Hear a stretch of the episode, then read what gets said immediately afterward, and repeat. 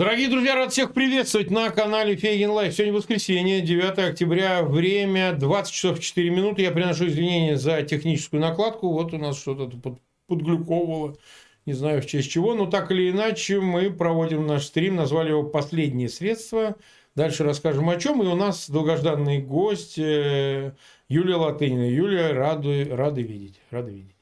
Марк, здравствуй. Да, Всем. нас э, уже смотрят, а мы можем скакать на ты и на вы, и это уже вообще не имеет значения. А, больше 17 тысяч человек нас смотрят, и около 4, о, больше 4 тысяч поставили лайки, спасибо всем огромное. У меня э, громадная просьба, пожалуйста, ссылки на этот эфир размещайте в своих аккаунтах в социальных сетях, группах.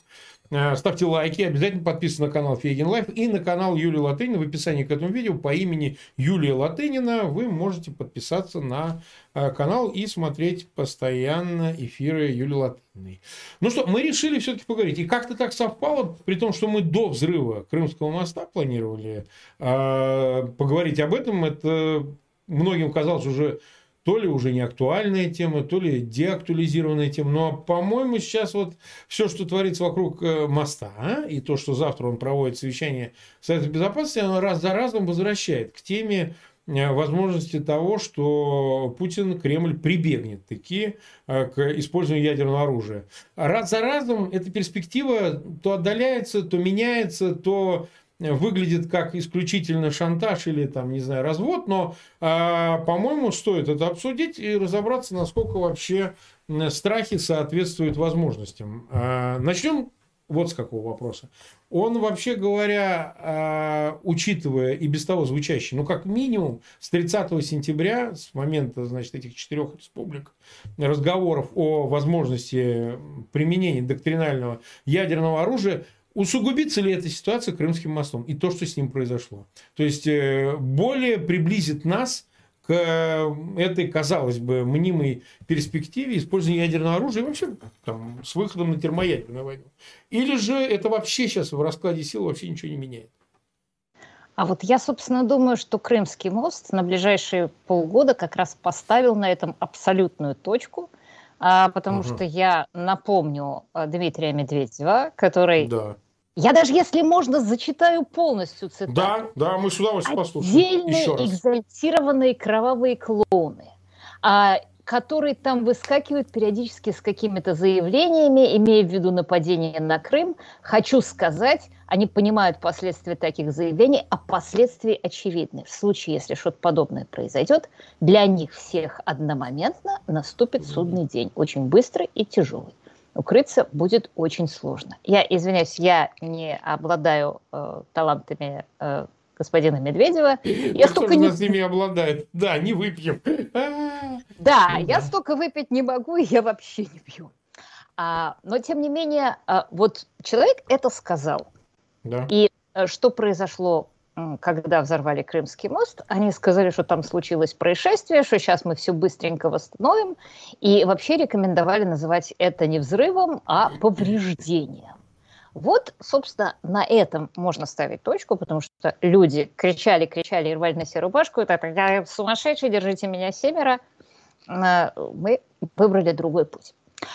А вообще я честно скажу, что на самом деле я предлагаю, вот э, тема этого стрима, в, связи, в том числе в связи с тем, что где-то неделю-две назад, даже неделю, да, неделю-две назад, я, как и многие, жутко перепугалась.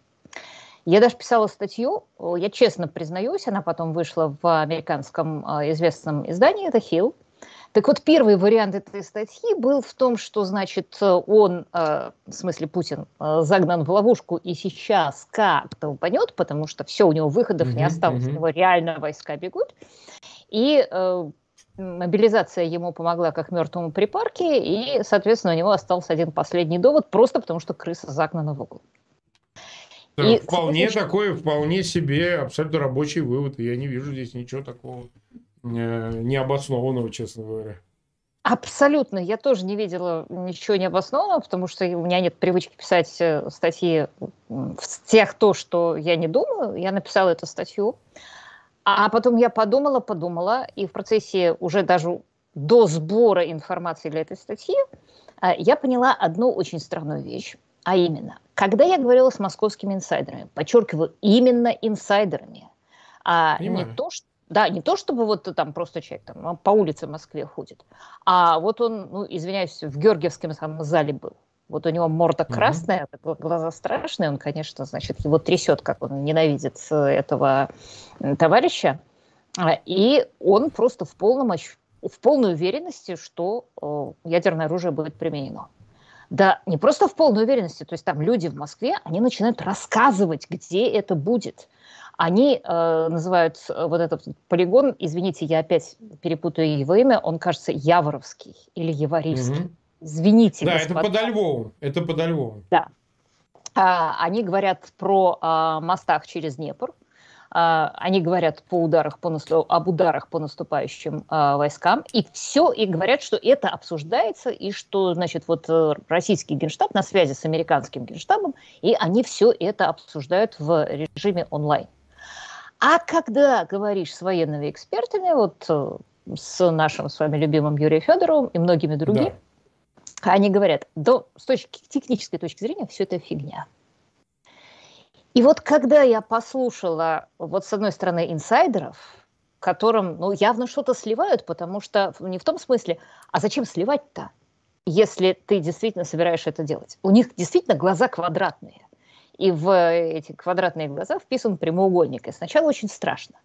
А потом ты беседуешь с военными экспертами и понимаешь, что э, мы имеем дело, на самом деле, с абсолютной, пока, я еще раз, я обсуждаю сейчас э, момент, э, не через полгода, да, через полгода будет другая ситуация. Но вот сейчас вдруг внезапно понимаешь, что мы имеем дело с чистой путинской разводкой, и что это абсолютно классическая путинская история, а, когда а, он хочет, чтобы вместо его реальной военной потенции мы обсуждали его а, гипотетические ядерные яйца. И вообще все, что творится последние две недели на наших глазах, вот с этим признанием республик и так далее, и так далее, это, конечно, создание фейковых поводов поговорить, давайте поговорим, а вот у нас тут мы территории аннексировали, э, вместо, то есть получается, что вместо того, чтобы говорить как о Великом Харьковском драпе или о том, как было окружение под Лиманом, э, у нас возникают э, пиар-поводы, любимый Путиным прием, и мы говорим, то, значит, обсуждаем аннексию, то обсуждаем а, вот эти вот самые а, ядерные угрозы. И у меня есть доказательства. Так, послушаем с интересом. Значит, это, конечно, косвенные доказательства, потому что, вот, э, еще раз повторяю, я же не могу здесь обсуждать это как военный эксперт, хотя я могу пересказывать то, что говорят военные эксперты, но лучше просто послушать их. А я подумала, что есть очень интересная вещь, которая называется вот просто проанализировать, что и как они говорят. И э, я уже приводила только что самый яркий пример, потому что дальше некуда. Медведев, который тряс кулачками перед э, Крымским мостом, и вдруг раз куда-то сдулся. Но вот смотрите, что произошло. А вот ровно после этой аннексии. А, первое. Во-первых, Путин нигде прямо не сказал, что он применит ядерное оружие а для защиты российской новоприобретенной в кавычках российской территории, а это все были какие-то сливы. Вот э, я очень уважаю «Медузу», и там как раз явно кто-то из сотрудников администрации, значит, э, слил эту замечательную конструкцию, а, что, э, значит, Путин рассуждает так, что если, российская, что если эти территории станут российскими аннексированные, то российской ядерной доктрине написано, что в случае экзистенциальной угрозы она имеет право применять ядерное оружие. И вот, значит, э, соответственно, а, мы получим право применять ядерное оружие, а дальше следовал потрясающий э, финт.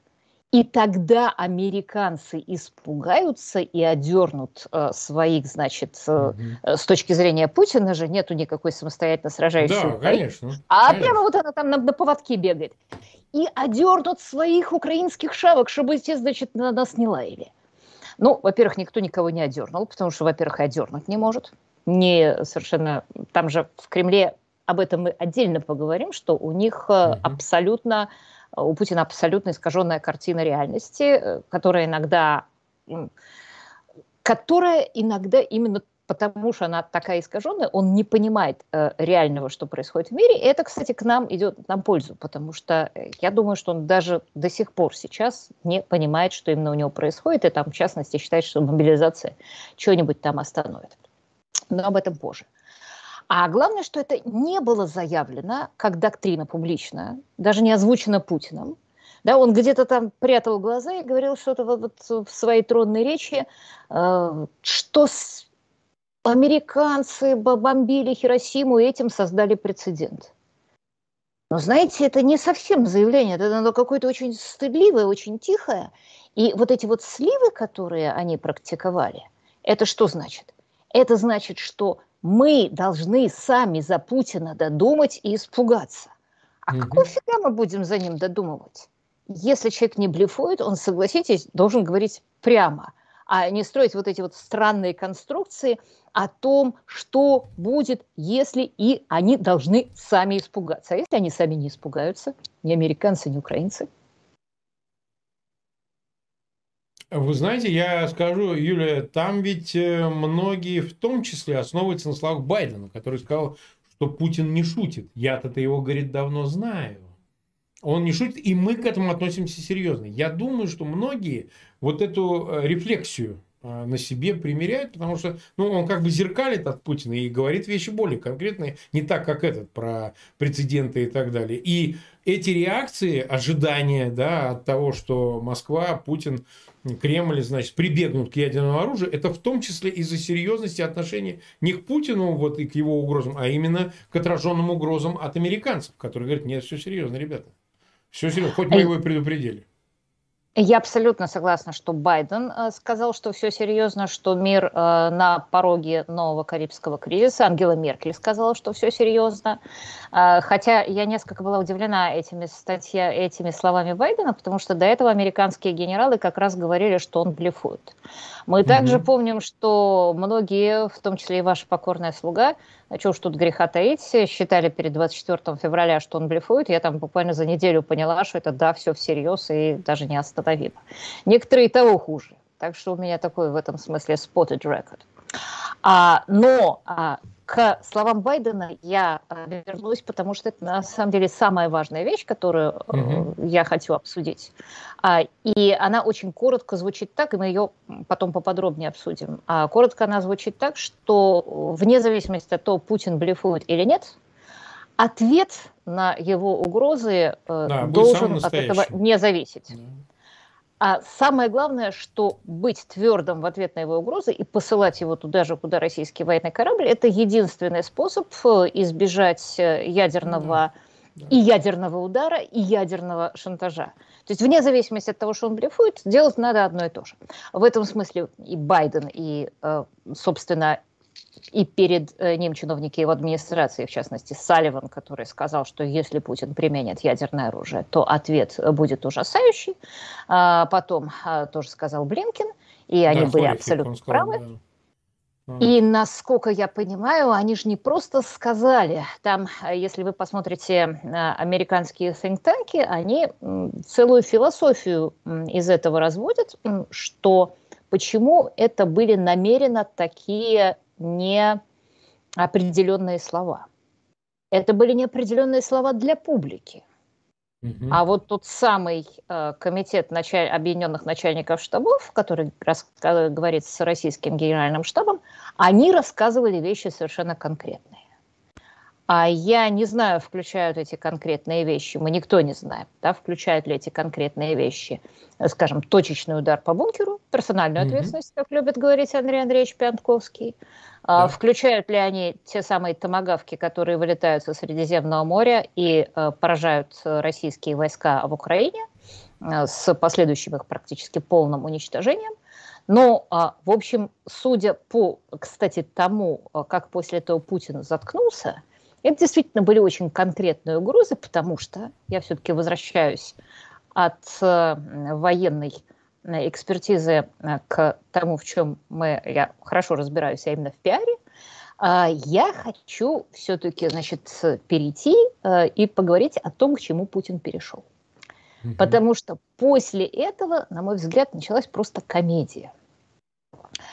Потому что вот реальность. Реальность котел в Лимане, реальность отступления из-под Давыдова Брода, о Великом Харьковском драпе я не говорю, э, реальность снарядный голод и так далее, и так далее. А вот после этого итальянская газета «Репаблика» пишет, Путин близок к тому, чтобы бросить взрывы в новый вызов НАТО. Атомная подводная лодка вышла в море, и, значит, есть опасения. НАТО в панике. Mm-hmm. НАТО в панике mm-hmm. это слова Репаблик, это слова итальянской газетенки. А, значит, она будет, возможно, а может и не, воз... а может и не будет, а, испытывать впервые в истории сверхбесшумную, сверхмощную ядерную торпеду «Посейдон», которую часто называют оружием апокалипсиса. А дальше, значит, рассказывать, что это газета итальянская рассказывает, да, да, да. что Посейдон а, способна а, породить радиоактивное цунами, а, что она снести способна мегаполисы Нью-Йорк или Лос-Анджелес, что нет никакого средства ее остановить, а что значит взрыв этой термоядерной торпеды у берегов Британии поднимет гигантскую волну высотой до 500 метров с экстремальной дозой радиации, британские острова будут превращены в радиоактивную пустыню. Все это рассказывает, пардон, итальянская газета, но, видимо, ради кликбейта. Ну, тут я могу сказать, э, что ваш покорный слуга, когда писала про путинские вандервафли, специально расследовала да, да. Посейдона. Да, помню. И должна сказать, что, конечно, с Посейдоном... Для начала Посейдона не существует. Угу. Во-первых, не было патронов. А что касается подводной лодки «Белгород», то она действительно существует, была заложена в 1994 году, спущена на э, воду в 2019 а после этого на три года не могла войти, э, стать на боевое дежурство. Ну вот в 22 году, уже далеко после начала войны, она вроде бы худо-бедно встала на боевое дежурство. А никаких а, при этом дронов у нее, ну, никаких сведений да, о том, что у нее эти дроны есть, нету. А у нее есть места под эти шесть дронов. В перерыве, в переводе это означает что? Что у нее нет мест под межконтинентальные баллистические ракеты, которые всегда несли российские акулы. Я уж э, помолчу о том, что этих межкон... МБР было гораздо больше на акулах, э, чем э, шесть дронов, которые еще не существуют. Я уж помолчу о том, что этот Белгород э, такой шумный и такой длинный и так долго делался, э, что, ну вот, если он куда-то выйдет, то его действительно все увидят.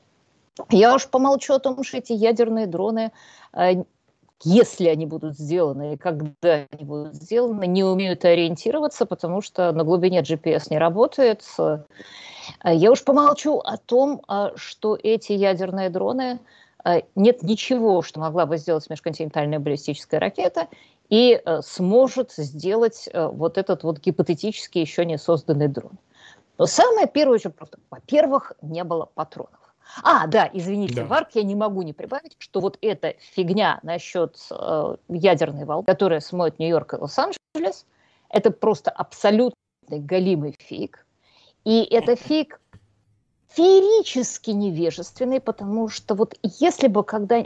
А, потому что э, вот в свое время эти дроны ядерные просчитывались еще в 60-х годах, а, просчитывались, э, идея родилась еще в 50-х годах, и, собственно, идея родилась тогда, когда не было нормальных средств доставки ядерного оружия. Вот тогда пытались думать, а может мы на телеге привезем, а может мы на лодке привезем, а вот давайте построим подводную ядерную торпеду. Когда построили ракеты, все успокоились, проект торпеды, ну, по той же причине, по которой проект телеги задвинули в сундук, из которого Путин его вынул и сказал, ой, вот у нас есть такая штука, которой ни у кого нету. Ну, слушайте, если российские заводы начнут производить бронзовые боевые топоры, наверное, тоже ни у кого нету. Угу. А, так вот, а, так вот, тогда, в 1962 году, российские НИИ, просчит... Ну, советские еще НИИ, просчитывали а, вот эту вот историю с а, ядерным цунами, который, кстати, впервые предложил академик Сахаров еще в свои не раскаявшиеся времена. Они не просто посчитывали – они э, выстроили на берегу озера, внутри озера, рельеф американского дна. И угу. результаты были настолько неутешительные, то есть они туда реально что-то взрывали. Они и математикой считали, и реально, представляете, вот они рельеф дна построили.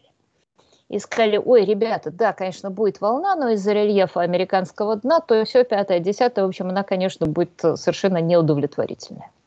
А к этому времени, как я уже сказала, поспели ядерные ракеты, и, то есть поспели межконтинентальные баллистические ракеты, и все этот э, смешной проект э, положили в долгий ящик.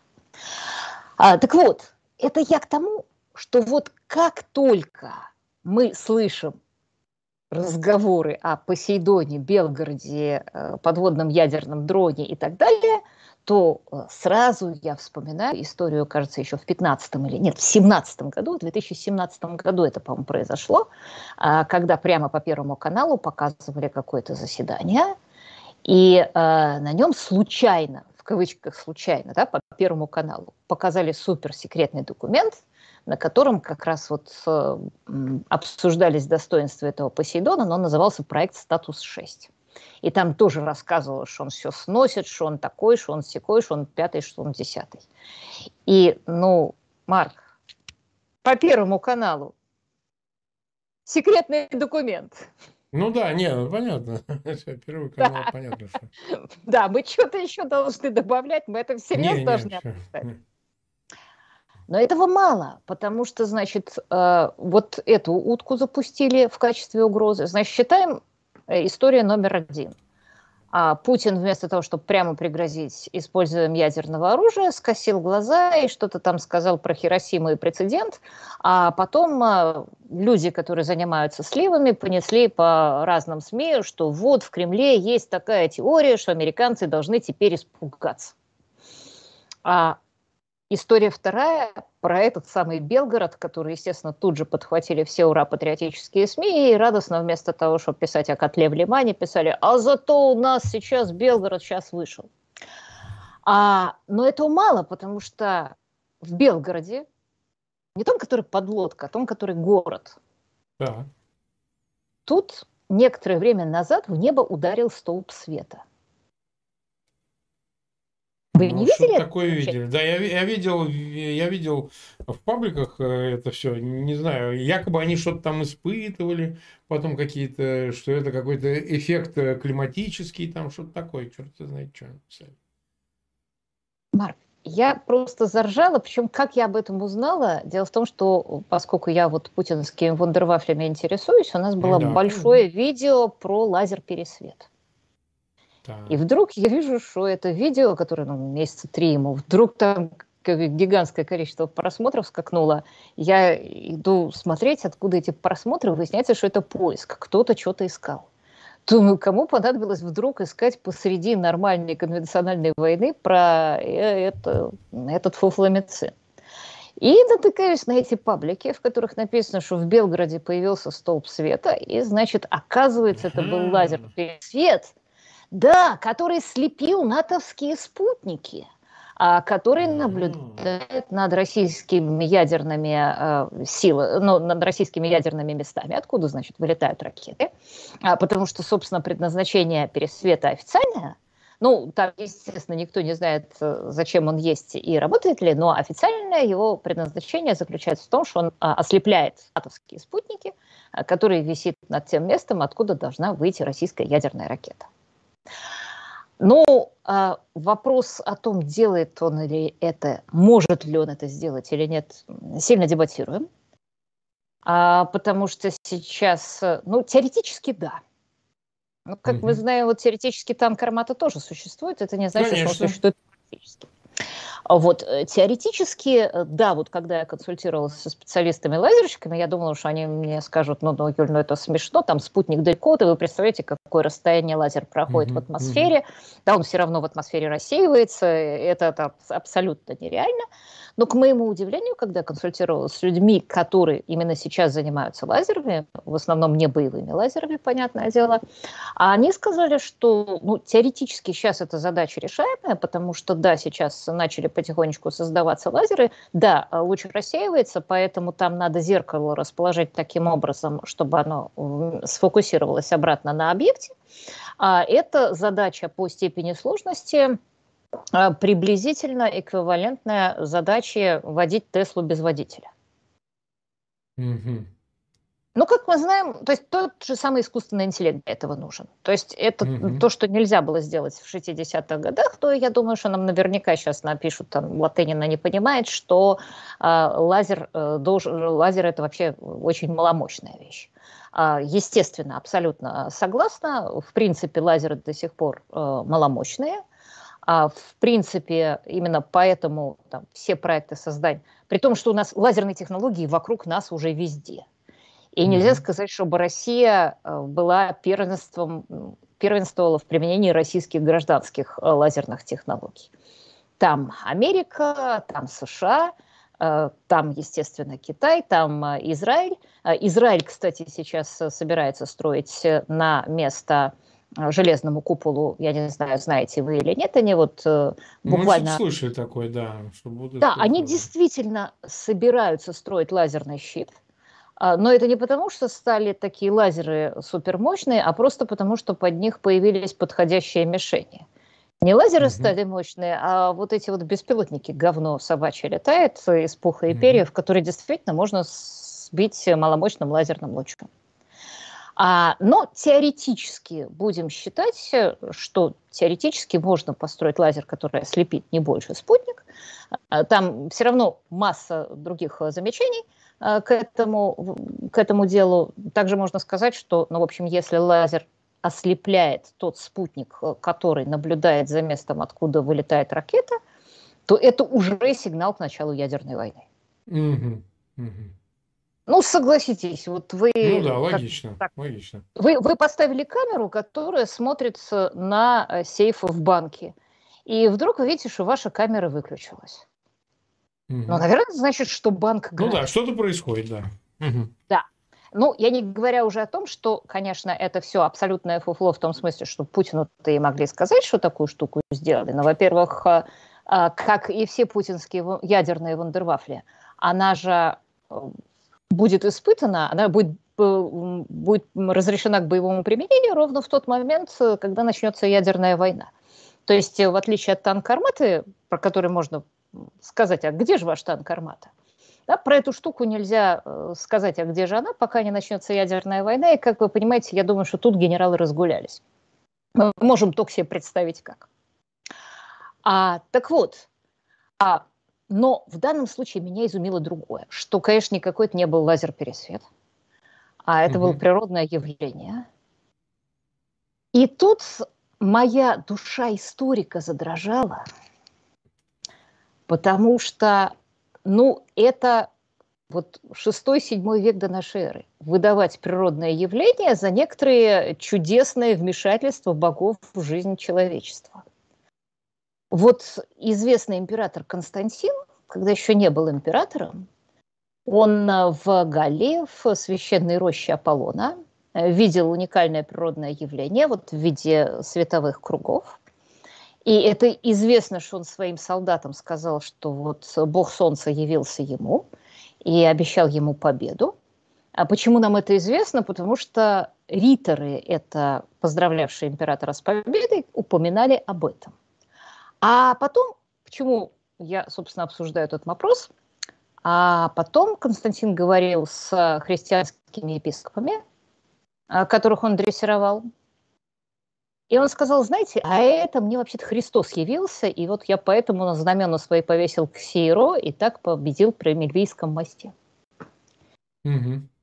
Ну, то есть это такое было, знаете, многоцелевое знамение. Когда он говорил с кельтами язычниками, это был, а, соответственно, кельтский бог солнца, потом это был Аполлон для латинских риторов, а потом он превратился в Иисуса Христа и к Сейру. То есть это вот в чистом виде был император Константин. Так это подтверждает, э, собственно, вот то очевидное наблюдение, что э, вот все эти путинские пересветы, посейдоны, авангарды, они играют в устраиваемой им картине мира абсолютно ту же роль, что архангелы в средневековой картине мира. Они тоже невидимые, э, неосязаемые, они тоже существуют на небе и тоже спустятся с небес в день страшного суда. И в отличие от архангелов, на них можно списать невероятное количество бабла, потому что архангелы, они как-то так вот, вот не требовали, да, только что раз это покрасить и нарисовать. А на то, что не будет никогда применено, и то, что э, Путину объясняют, что это такая штука, которой ни у кого нету, ну, тут просто фантазия может быть любая. Ну да, ну да. Знаете, я вспомнил э, э, Марка Твена с его Янки при дворе короля Артура, где он, помните, воспользовался этим и всех, э, всех обманул, так сказать, устроившись волшебником при короле. Э, природные явления сумел использовать, зная их заранее. Ну да, у нас смотрит 78 э, тысяч и 22 тысячи поставили лайки. Я благодарю всех, кто к нам присоединился. Обязательно подписывайтесь на канал Фейгин Live, канал э, Юлии Латыниной. В описании к этому видео по имени Юлия Латынина вы можете пройти и подписаться. Там поставить колокольчик, смотреть э, видео, по, уведомления получать и так далее. А, я напоминаю также, что буквально через 25 минут у нас в гостях э, Роман Качанов, известный кинорежиссер, э, автор э, культовых работ 90-х, начала нулевых – от ДМБ до, до Даунхауса, я думаю, это будет не безинтересный разговор. Ну, пока быстро поговорим про всю эту Гойду и так далее. Так что не пропустите тоже.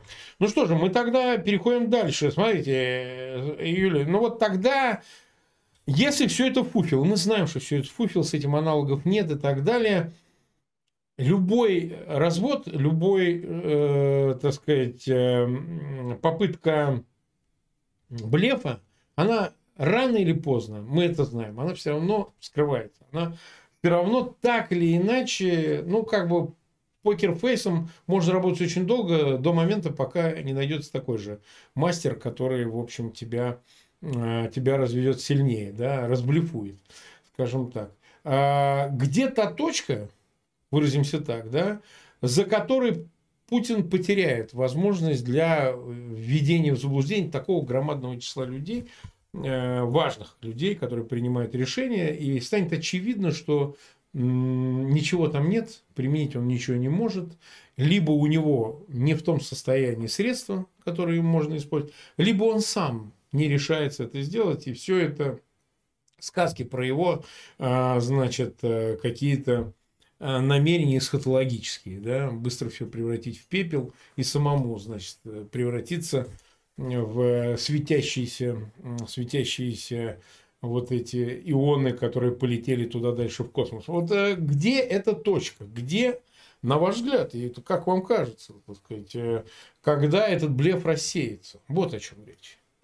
Или наоборот перестанет быть блефом, потому что вот Или я еще наоборот. раз повторю очень коротко, э, что я пыталась донести до наших слушателей, а, что когда а, вместо реальных угроз, публично высказанных во время президентской речи, а, нас э, вместо этого почуют сливами, нас э, выдают, нам выдают естественное природное явление, пусть редкое, за работу лазера пересвета, чудо лазера, и э, нам выдают, нам рассказывают про подводную лодку Белгород и Посейдон, которого нету, то угу. это однозначно ха-ха, и это однозначный блеф. А, кстати, можно добавить, что, помните, там какие-то а, распространялись сведения, что кто-то куда-то поехал, чего-то повезли, даже я в телеграм-каналах э, слышала, что что-то угу, там повезли в Украину, и американцы говорили, нет, мы не видим никаких следов перемещения ядерного оружия. Они про Белгород тоже так же сказали, они спокойно отреагировали на публикацию, что у нас сведений нет она покидала, значит, собственно говоря, доки или там, ну, место стоянки своей постоянной. Так что они же ответили. Но у нас же есть еще адмирал Кузнецов, который, если сейчас О, выйдет да, из дока, то сразу возьмет, и мы же не знаем, в каком состоянии этот Белгород да. находится, что он с 94 -го года строится. А, так вот, э, вот э, это были явно, кстати говоря, тут очень важно сказать, наверное, все-таки повторять э, то, что и нам, может быть, и вам говорил э, Юрий Федоров, а, что в современном мире а, любое ядерное оружие, как только оно расчехляется, его применение немедленно а, отслеживается, вернее, не применение, а только, только подготовка. И поскольку без подготовки эту штуку перевести никуда нельзя, имеется в виду даже тактическое ядерное оружие, и поскольку никакой никто подготовки не видит, И речь идет не только о спутниковых снимках, но речь идет о системе перехвата разговоров, э, существование которой как раз раскрыл Сноуден, mm-hmm. так что Кремль всегда может с ним проконсультироваться. А вот мы видим, что американцы, э, что, скажем, американские спутники очень хорошо передают Хаймерсом координаты, по которым накрываются российские склады с оружием. Да, Но если речь идет о складах и даже просто вот погребках в лесу, то э, можно быть спокойно, что они не упустят момента, когда ядерное оружие выйдет из своего стойла, и этого момента даже близко не произошло, даже близко никто не дернулся. Но это сейчас. А вот в ответ на вопрос, э, ваш вопрос, когда Путин э, перестанет, станет ясно, что путинский блеф не действует, я думаю, что тут как раз, к сожалению, может быть другой ответ. В какой-то момент – Путин может понять, что у него ничего, кроме ядерного оружия, не осталось. Угу, так. так. Вот просто этот момент еще не наступил объективно, потому что, извините, что мы сегодня говорим не о военных вещах, а о психологии, хотя психология это, конечно, к Арестовичу. Но из того, что мы видим в поведении Путина, а это, конечно, человек, которому по-прежнему о войне сообщают разные удивительные вещи – а это, конечно, человек, который только что провел мобилизацию. И ему никто не сказал, что эта мобилизация не удалась, потому что с его точки зрения, ну а что там, 300 тысяч мобилизованных, все прекрасно. Да, 700 убежало, 300 мобилизованные. Там напечатали 2 миллиона повесток, насколько я знаю. Ну уж очень хорошо. Те, которые убежали, что называется, самоотобрались.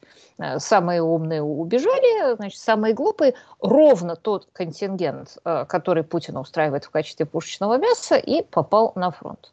А это пушечное мясо с точки зрения Путина а, до э, сумеет либо как-то задержать обвал фронта, дожить до позволить фронтам дожить до осенней распутицы, mm-hmm. а к весне тут же, вы знаете, очень интересная вещь. Вот говорят, что этих людей бросили без подготовки. А это же не совсем так в том смысле, что их пребывание на фронте, их децимация Хаймерсами, mm-hmm. и есть подготовка. Ведь в ЛНР и ДЛР было то же самое. А мы с вами прекрасно знаем, как там мели людей в тапочках – и э, их бросали на Мариуполе, там под э, Мариуполем э, гибла Луганская филармония и что-то еще. Да, да, музыканты но, из филармонии. Да, но те люди, которые Жазисты. выжили сейчас из этого ополчения, они сейчас уже являются зубрами, они умеют сражаться. Так Путин это попробовал на маленьком э, сегменте, понял, что люди пусть и бунтуют, но не настолько, чтобы идти на Кремль. Так давайте я сейчас брошу туда 300 тысяч. А, да, они из них три четверти погибнут, но те, которые останутся к весне, превратятся в бывалых бойцов, и с ними можно будет уже там что-то воевать. Это то же самое, тот же самый учебный курс, просто с этого курса, как в игре Кармара, отправляют домой в пакетах, а не пешком. Хорошо. Тогда э, мы уже э, почти 40 минут в эфире, у нас еще есть минут 15, мы как раз вот какую еще часть должны обсудить применительно к основной теме относительно последнего средства. Ведь вот мы все-таки знаем, во всяком случае формально, решение о применении ядерного оружия – это коллегиальное решение. Ну, понятно, что это условно, но все-таки, даже формально, но это коллегиальное решение. Вот то, что происходит, а мы видим, что противостояние почти открытое носит характер между спецслужбами и армией, с одной стороны. С другой, ну, как бы все эти события и положение на фронте, и взрыв Крымского моста. Кстати, сейчас вот э, в лент новостей он Путин официально назвал терактом, за который ответственны украинские спецслужбы. Он, так сказать, э, обозначил это. А, но все-таки... А что он сказал, как ответит? Вот, вот интересно, к вопросу-то о Медведеве-то и судном дне. А, я пока читаю только, что президент Путин заявил, что заказчиками, авторами, исполнителями подрыва Крымского моста были спецслужбы Украины. Ну, это понятно, кто, Rush Today об этом написал. А дальше Чтоб не читал, подумал. посмотрим. Ну да, действительно. А вопрос в следующем. Все-таки коллегиальное решение. Да? То есть формально, если мы говорим о э, тактическом ядерном оружии, это министр обороны, это глава генштаба. Ну и ниже уже исполнители дивизии, там, кто непосредственно отвечает за доставку, за, за все остальное. Если речь идет о ракетном э, носителе и боеголовке, которая с ним полетит. Если. А может ли вот эта ситуация, которая, естественно, является следствием, ну, скажем так, военного, выразимся мягко, неуспеха, ну, по сути, поражения, в всяком случае, на фронтах, если мы говорим о последствиях Харьковской операции, позора, помешать. Позора.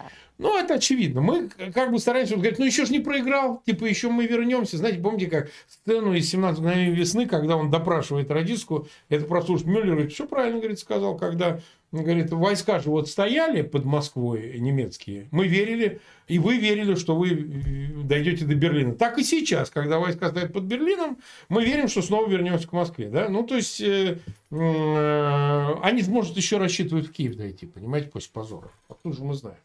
Вот. Э, так вот, э, все-таки вопрос Марк, ведь... Извините, можно я добавлю? Да, да, да, да. А это то, что мне сказал Леонид Невзлин, и меня абсолютно поразило, и да. я действительно думаю, что это так. Э, другое дело, что съесть он съесть, да кто же ему даст. Да, а, да. Что Лукашенко опять просит о предоставлении вагонов и всякого вот Скорее этого берехлюдии. Да, потому что Путин думает, что у него теперь 300 тысяч человек, вот они сейчас опять снова зайдут, за Беларусь, э, зайдут через Белоруссию. Но а, еще раз, кто же ему даст? Кто же ему даст? Ну, это вот как бы по ходу. Но в целом-то ведь вот сейчас вроде как мы видим, что э, армейский генералитет, он частью в опале, да, ну вот частью как бы. Э, принимать решения должны в том числе и представители этого генералитета. Если мы не говорим о стратегических силах, там еще и РВСН а командующий принимает решение. Но вот в этой ситуации мы ждем, что кто-то скажет, вы знаете, Владимир Владимирович, а вот этого я делать не буду брать на себя подобное я вот точно не буду. Хотите, увольняйте, хотите, что вы делаете, но я свое на это согласие не даю. А мы можем дожить до ситуации раскола в такой степени, да, или там, не знаю, а, там, а, вообще разрушение вот этого единства командования, а оно необходимо, чтобы при принятии такого решения и применении ядерного оружия что, в принципе, он останется один из желающих, так сказать, э, применить это ядерное оружие, а вся остальная часть скажет, ну, мы как бы пас, мы не будем исполнять решение. Насколько вообще это э, возможно? Марк, вы знаете, э, вот в течение многих десятилетий Путин дрессировал свою армию с одной исключительно да. целью, чтобы в ней не было никого э, с яйцами, Справедливо. кто мог бы сказать ему нет. Нет. Да. Собственно, поэтому он и проигрывает войну, потому что, извините, как это самое, либо на елку влезть, либо, да. либо пирог съесть. Вот пирог съесть не получилось. Соответственно, ничто не заставляет нас заподозрить, что российские генералы э, могут угу. сказать нет Путину, и не только генералы, но, собственно, посмотрите да, вот на всех этих, которые сидели в Георгиевском зале. Mm. Ни один из них, понимая, что его ждет или ядерный огонь, или трибунал, или позор, а не встал, не вышел и не уехал. Все они там mm. покорно сидели, и все они голосовали за. А, поэтому как-то вот на сознательность российских генералов у меня, если честно, совсем нет никаких надежд. И я слышала и от Христа Грозева, и от других людей, и вы наверняка слышали, и от Павла Лузина, и от просто действительно выдающихся военных экспертов, что, дескать, вот там цепочка принятия решения а, одному, другому, третьему, значит, кто-то из них, у кого-то из них нервы выдержит. А, слушайте, вот э, заходя с другой стороны, видя, что российская армия делает в Украине, mm-hmm. мы не видим, чтобы у кого-то не выдержали нервы по поводу Бучи. Мы не видим, чтобы у кого-то не выдержали нервы. Не слышали мы, а, хотя на самом деле нет. Вот тут я вру. Я слышала, что были какие-то летчики, которые не все э, там бомбили Мариуполь, но большинство, скажем так, со спокойной душой бомбило. Мы не видели, что были артиллеристы, которые говорили, так ну, тут, вот, мы же тут обстреливаем а, гражданские объекты, мы это видим, мало ли, что вы дали нам координаты. А, вот эти люди, все прошедшие специальный отбор, а, они э, не пасуются главное достоинство российской армии, главная характеристика российской армии, ты не говоришь начальству нет, каков бы чудовищный приказ ему не был. Так что вот на это у меня, если честно, а, крайне а, мало крайне мало надежды, потому что ведь мы сейчас пока говорим только о тактическом ядерном оружии. Да, пока мы только о нем, и, конечно. Да, и, соответственно, в какой-то момент они, видимо, могут себя убедить и разъярить до такой степени, а, чтобы сказать, вот, вот сейчас мы применим в Украине тактическое ядерное оружие и посмотрим, и после этого американцы испугаются, потому что эти люди умеют убеждать себя в самых удивительных вещах. А поэтому, собственно, я и говорила в самом начале вот эту вот абсолютно важнейшую вещь, а, что абсолютно неважно, блеф это или нет, делать надо одно и то же. Рассматривать это как вполне серьезную угрозу. И, соответственно, говорить, что если вы сделаете это, то вам будет кирдык. Кирдык, и да. объяснять, какой кирдык. И, судя по всему, действительно очень предметно объяснили, э, коль скоро в текущем раунде Путин э, заткнулся. А у меня, как ни странно, да, человек же хочет на что-то надеяться. Ну, хорошо, конечно. А вот, да, вот у меня надежда на другое, что поскольку Путин живет в полностью выдуманном мире, а и поскольку ему докладывают не совсем то, что происходит на фронте, mm-hmm. то он всегда э, может рассчитывать на то, что он отделается, как всегда, блефом, и в этом смысле у меня как раз очень вот сильные надежды на вот э, все эти блефы о пересветах, Посейдонах, э, аннексиях четырех территорий, о которых э, он делает, потому что, с моей точки зрения, у него есть очень хорошая exit strategy для него, и очень плохая для России, которая заключается в том, что Россия превращается в Северную Корею. А, соответственно, все, э, кто, у кого есть голова на плечах, э, который, кто убежает от мобилизации, уезжают из этой будущей Северной Кореи превращается страна в крепость, Путин говорит, нас со всех сторон осаждают. А, да, конечно, может быть, мы чего-то тут немножко проиграли, но мы проиграли Америке, сатанистам и рептилоидам. Ну, да, да, да. Зато мы оборонили рубежи нашей великой Родины, и вот, вот Белгород остался незавоеванным. А, это же э, есть два главных способа, которым врут генералы. Вернее, даже три. А способ первый. Если они проиграли сражение, они говорят, что они его выиграли. Вот в моей любимой опиумной войне такое было сплошь и рядом. Китайский генерал продувал сражение и э, посылал императору отчет, что он там взорвал 30 английских кораблей, 70 тысяч английских войск, а император э, писал превосходно, просто превосходно на полях этого отчета. Поэтому куча, наверное, вот э, героических сражений, выигранных, э, которых докладывают Путину. Он же в интернете не ходит. А второе, если уж скрыть ничего нельзя, то а, тогда вранье генеральское звучит так. Да, мы, конечно, вот проиграли сражение и потеряли столько-то людей, но зато мы убили 200 тысяч врагов, и кроме того, против нас сражались э, не просто в том случае украинцы, да, а конечно, американцы, конечно. да, черные, красные, сиреневые, рептилоиды. Э, и, наконец, э, третий самый замечательный способ вранья – который применим в данном случае, это когда у вас хоть остался кусок территории, а, кусок территории останется у Путина, вот мы смогли оборонить Белгород. Учитывая качество путинских, а, ну я даже не могу сказать избирателей, да, вот, ну вот тех людей, которые вот это потребляют, у них же в голове такое, что они не помнят, что было вчера. Они не помнят, что им вчера рассказывали о том, что войны никогда не будет. Потом им рассказывали о денацификации Украины. Они не помнят, э, как Орвела они помнят даже, у них марковская даже марковской памяти нету у этой системы. Напоминаю, что марковская память это когда система помнит только свое предыдущее состояние. Потому что mm-hmm. есть системы, которые помнят много предыдущих состояний, но это как бы вообще круто. Вот марковская память это только предыдущее состояние. Вот у этих ребят нету даже марковской памяти, они утром встают и обнаруживают, как герой Орвела, что шоколад подешевел до 40 пенсов, а раньше был 50. Но этого они не помнят.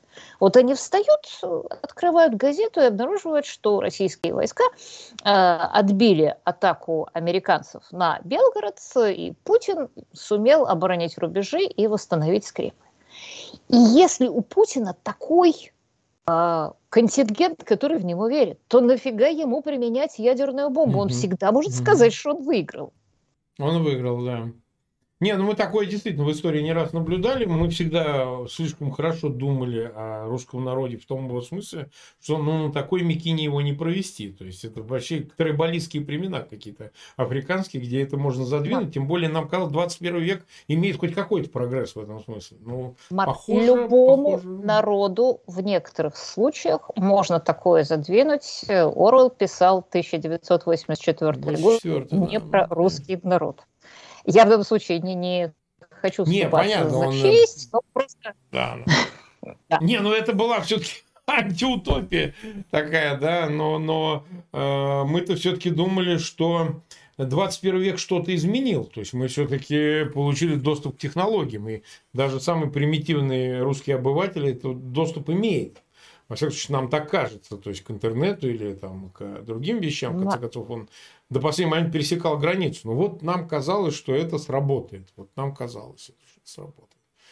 Марк, как вот опять вытаскивая из кустов следующую мою ипостась, э, человека, который много занимается библеистикой, э, я вам скажу, что по сравнению с тем, что написано в Пятикнижии Моисея, и по сравнению с тем, что написано в Евангелиях, и какое это отношение имеет в действительности, мы сейчас это, естественно, не будем обсуждать. Маргарита Симонян, ну, кажется почти образцом да. э, адекватности и ну, из, излагания событий так, как они происходили. Поэтому это такая встроенная особенность человечества, но я просто о том, а что в данном случае эта встроенная особенность, которую эксплуатирует Путин, а, является самым главным а, способом защиты от применения им ядерного оружия, потому что он всегда может сказать, что он выиграл эту войну. Да. Ну что ж, э, мы, конечно, разговор длинный, мы почти 52 минуты в эфире, у нас уже чуть задержались на 4, поэтому у нас 4 минуты остается до нового эфира с Романом Качановым. Мы благодарим Юлию Латынину. Спасибо огромное за этот эфир. Я думаю, что у нас в ближайшее время найдет способ и на эту, и на другие темы снова встретиться, поговорить. Мы благодарим всех зрителей. Их почти 95 тысяч человек нас сейчас смотрит, и 31 тысячу поставили лайки. Я благодарю, что вы в воскресный вечер, ну, все-таки даете нам такое одолжение. Значит, слушайте нас. И просьба, пожалуйста, распространяйте ссылки на этот эфир максимально в своих аккаунтах, в социальных сетях.